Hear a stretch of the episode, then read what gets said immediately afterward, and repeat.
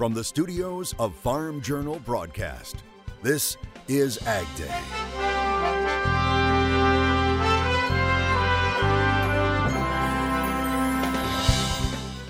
Shaking the trees, we go in search of the perfect pecans.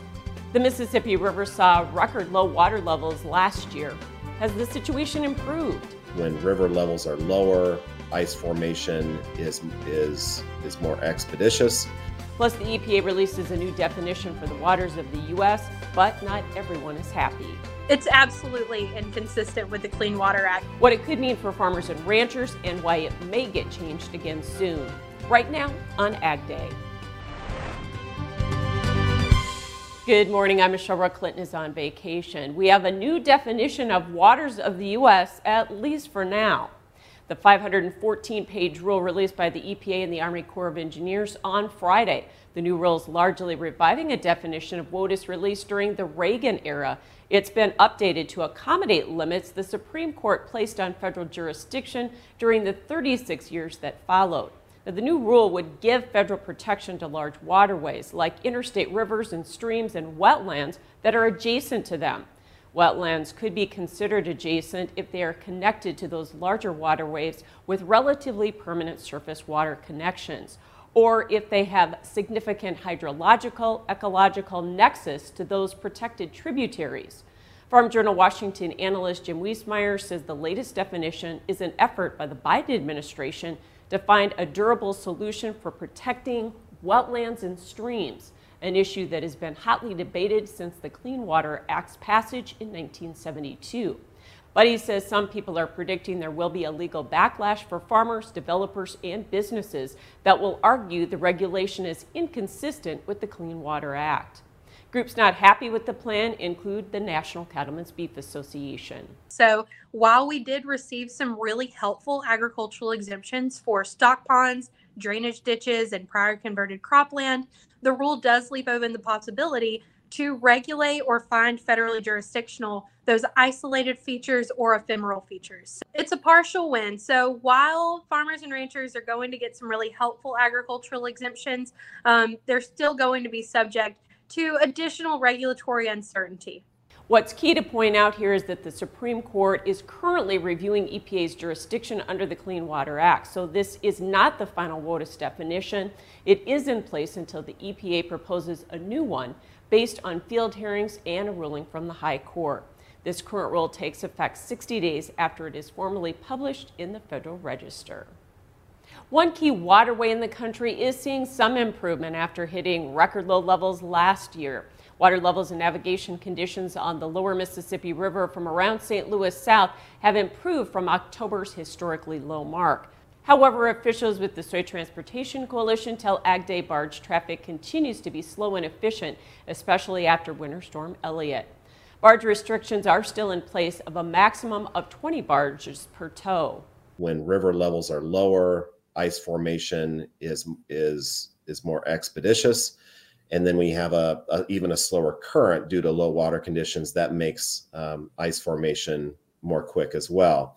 And that's that's obviously impacted you know barge transportation reducing the size of of the, the, the number of tows the number of barges that can comprise one particular tow. Steenhoek says they're hopeful the recent precipitation and the warm weather will help return river shipments to normalcy this time of year, though, much of the inland waterway system is closed for the winter, and that includes areas north of Quincy, Illinois on the Mississippi River.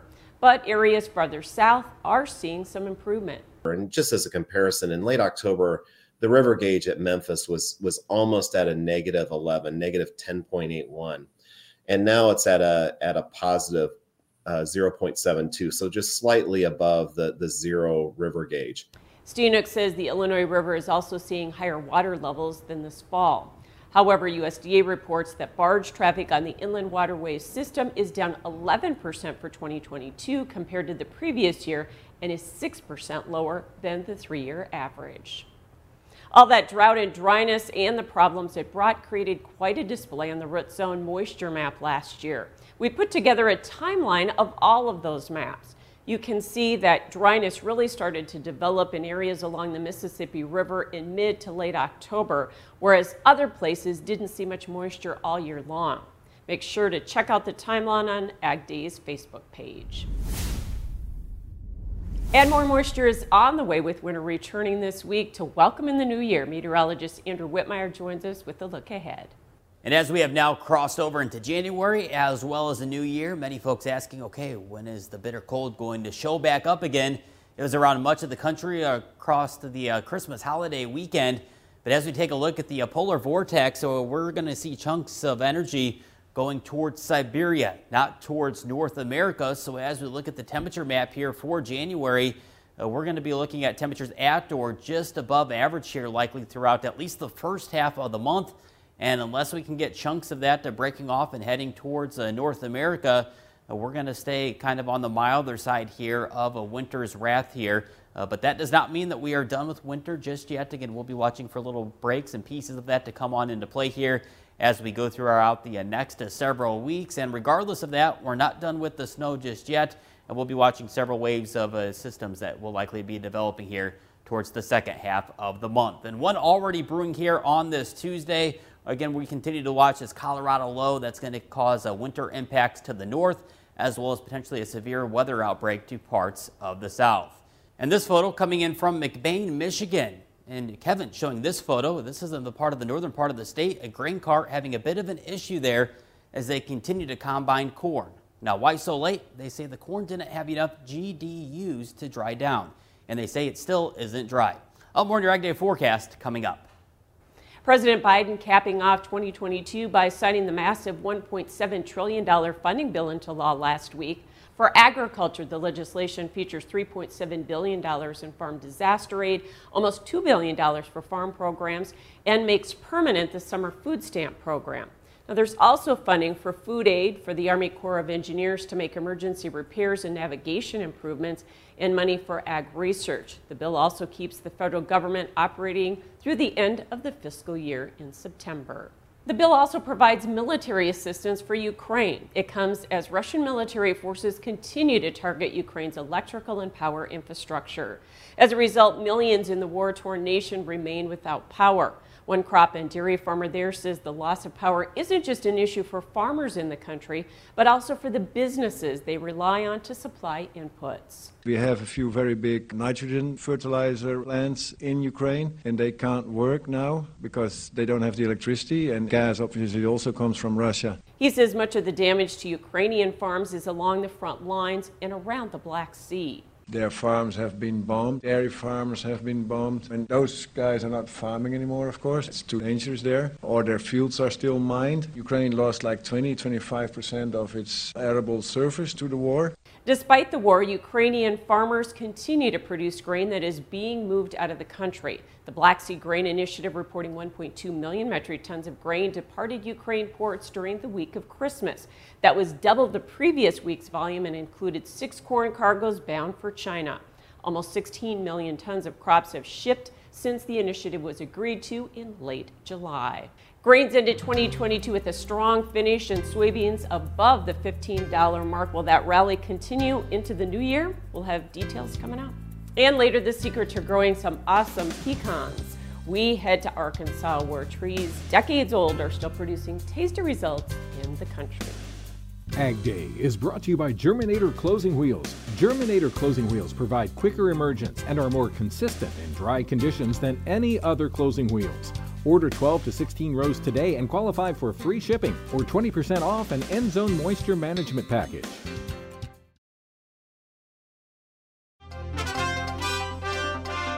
Markets closed out the week uh, mostly higher in the grains except for corn, while we were mostly lower over in the livestock. John Payne is joining us. And John, grains, a nice finish to the year, soybeans above the $15 mark. As we start a new year, what keeps us going? Is it South American weather, or what are we going to focus on? Yeah, I think it's the South American weather story, and that specifically will lean into soybeans here.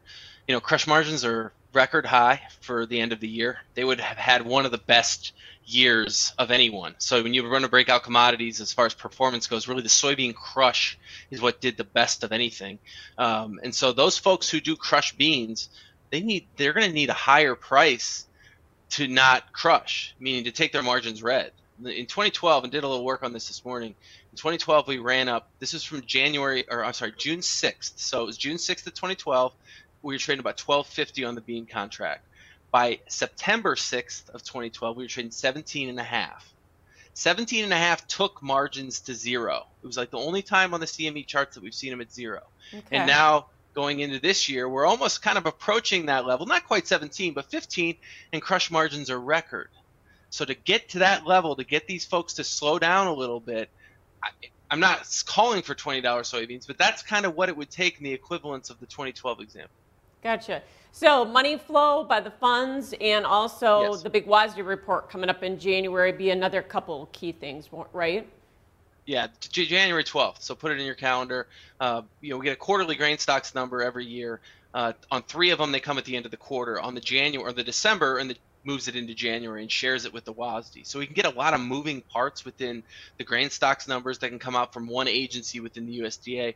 And then on the other side, you get WASDE, a different agency within right. USDA, creates its own number. So we can get a lot of confusion here, mix in some South American surprises, and all of a sudden, you know, beans can get tight here, especially, you know, we kind of continue to lean on the China reopen story, but demand for soybeans is the key uh, to all of this, especially if supply is going to tight is, is going to tight. Right. Demand, Dem- demand is there. Yeah, and demand's going to be key for all of these grains going in 2023. Thanks so much for joining us, uh, John Payne, and that is our markets. We have more Ag Day coming up. To find John's newsletter, This Week in Grain and Oilseeds, head over to www.thisweekingrain.com.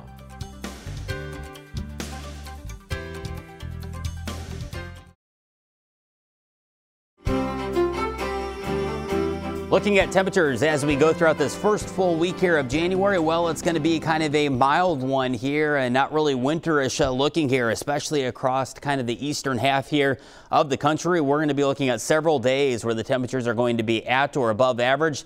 In fact, we could be looking at some record breaking temperatures across the uh, Midwest and Great Lakes states here earlier on this uh, week. Uh, let's walk you through the precipitation here for this new year, at least for this first full week here of January. And we're going to be watching kind of a Colorado low developing, and that's going to bring with it uh, waves of uh, ongoing showers here earlier on this week across the, the uh, eastern half here of the country. Meanwhile, the western half continues to kind of be under the influence of an atmospheric river as the jet stream is going to hang out right over parts of the Pacific Northwest, and that's going to bring with it several chances for rain for the west coast. Looking at the root zone map here, again, we continue to highlight this red shaded area down across eastern uh, Colorado as well as kind of uh, western Kansas there. Uh, we're going to be needing precipitation from this area, and it does look like with that the strengthening Colorado low that we will see waves of precipitation at least uh, earlier on this week uh, coming into play. Meanwhile, out west, you see these reds here, they're going to be slightly disappearing in spots as we're going to be again dealing with waves of precipitation here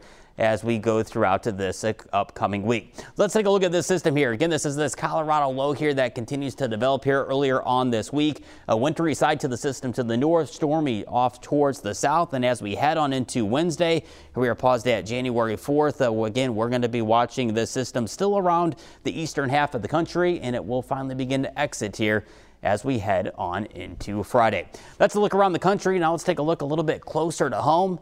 New Concord, Iowa. Rain showers at times, high 62 degrees, low 45. And as we go on over to Duluth, Minnesota, rain and pockets of heavy snow, high 34 degrees. Going over to Grandview, Idaho, mostly cloudy, isolated snow shower.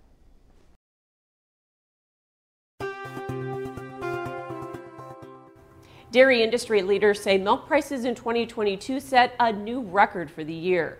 Last month, Dairy Management Inc. and the National Milk Producers Federation projected prices overall to end up being at least $25.50 per hundredweight.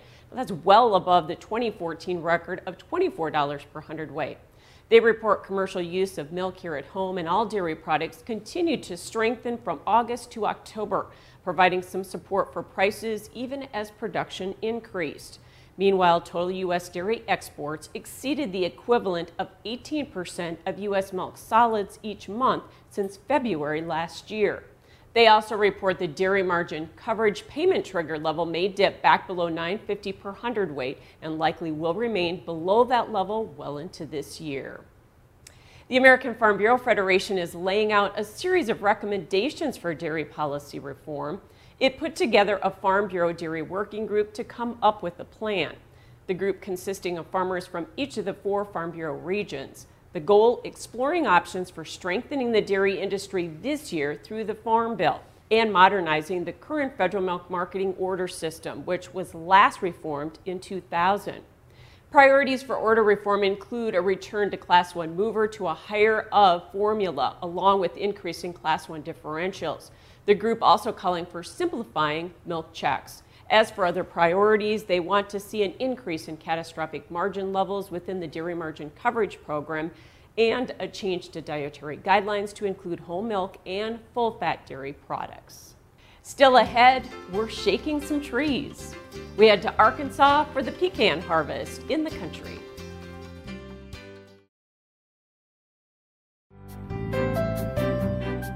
In the Country on Ag Day is brought to you by Pivot Bio. What if you had the nitrogen you need already on seed?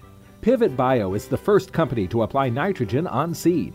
The nitrogen you need, now on seed, from Pivot Bio. Learn more at pivotbio.com. It's a popular ingredient in holiday baking, pecans. But what does it take to grow them? Arkansas Farm Bureau takes us to a pecan orchard outside of Little Rock where decades old trees produce up to 500,000 pounds of pecans.